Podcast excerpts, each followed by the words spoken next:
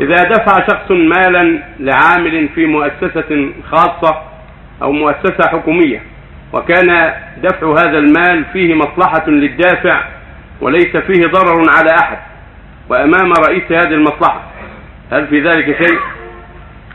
سمعت الندوة دفع الأموال لرؤساء المصالح أو للوزراء أو لمدير المصالح أو لموظف من موظفيهم إذا كان ذلك المال من أجل وظيفته من أن يقدمك في عمل أو يقدمك على شخص يستحق العمل ويقدمك عليه أجل المال أو ما أشبه ذلك قدمته لأجل وظيفته لأجل عمله حتى يقدمك أو يؤخرك أو يعطيك شيء من مال الدولة أو ما أشبه ذلك هذه الرشوة. سميت رشوة مثل الرشا اللي دل في البر لأنها تجر لصاحبها منفعة الرشا يجري المال من البر والرشوة مثل الرشا.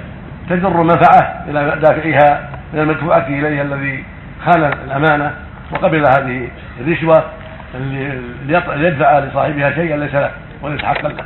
إما خيانة في بيت المال وإما خيانة الأمانة التي عليها في الوظائف وتقديم لا يستحق وتأخير ما يستحق بسبب الرشوة بسبب المال.